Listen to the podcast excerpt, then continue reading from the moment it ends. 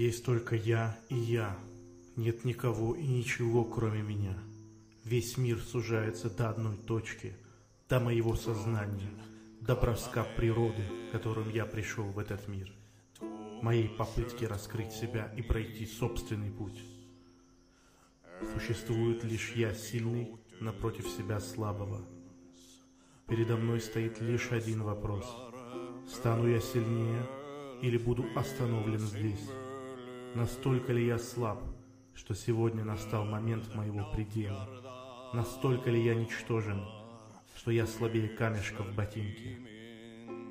Если да, то какой был смысл грезить о великом, коль я не могу преодолеть череду ежедневных вызовов? Ты слаб. Знаешь, почему ты слаб?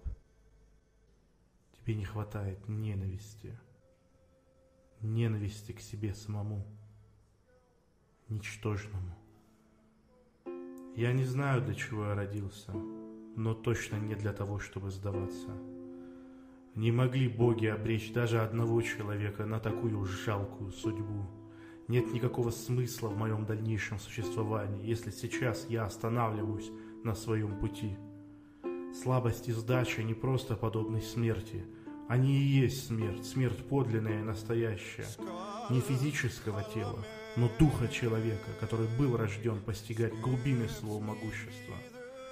В чем тогда будет заключаться моя жизнь и какой будет в ней смысл, если сегодня я нашел свои границы и признал их, покорно приняв единственный грех перед природой и Богом. Посему отныне каждую преграду, страх, боль и препятствие – я встречаю как вызов самому себе. Я сильный, бросаю вызов себе нынешнему и вопрошаю, сможешь ли ты преодолеть меня? Пришла ли к тебе смерть твоего пути, я нынешний?